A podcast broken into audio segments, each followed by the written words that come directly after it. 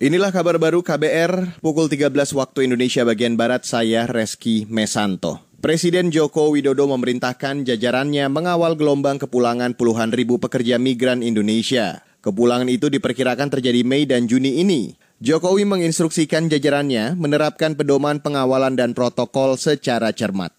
Dan yang kedua, yang berkaitan dengan kepulangan pekerja migran Indonesia agar betul-betul berjalan dengan baik di lapangan. Saya uh, juga menerima laporan bahwa pada bulan Mei dan Juni ada kurang lebih 34 ribu pekerja migran Indonesia yang kontraknya akan berakhir.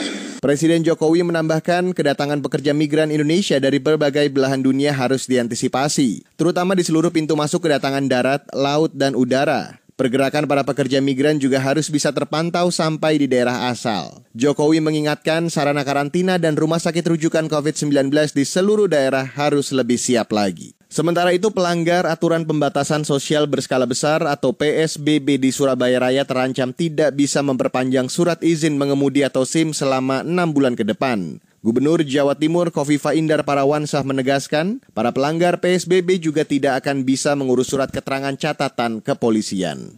Kita sudah koordinasikan dengan Pakar Polda Jatim, ini sudah firm itu adalah penindakannya kalau memang ada pelanggaran atau ada evakuasi di jam malam, maka mereka bisa dikenakan sanksi 6 bulan tidak bisa memperpanjang SIM-nya dan 6 bulan tidak bisa mendapatkan SKJK.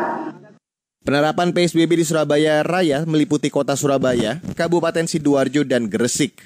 Masa PSBB tahap pertama berakhir hari ini, tapi kemudian diperpanjang sampai 25 Mei mendatang.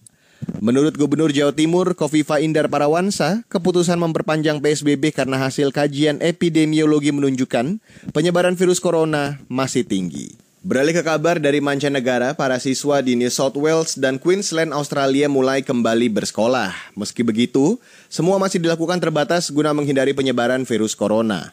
Perdana Menteri New South Wales Gladys Berejiklian mengatakan ribuan liter sabun dan pembersih tangan sudah dikirim ke sekolah-sekolah, termasuk alat pelindung pribadi dan pemantau suhu tubuh. Jumlah siswa di kelas akan dikurangi dan menghindari kegiatan yang melibatkan kontak fisik antar siswa. Para siswa sebelumnya sudah mulai tidak bersekolah sejak pertengahan Maret lalu. Kasus positif COVID-19 di negara bagian New South Wales cukup tinggi, mencapai 3 ribuan orang dengan angka kematian 97 orang. Sedangkan di seluruh Australia, total kasus positif virus corona hampir mendekati 7 ribu orang. Demikian kabar baru KBR, saya Reski Mesanto.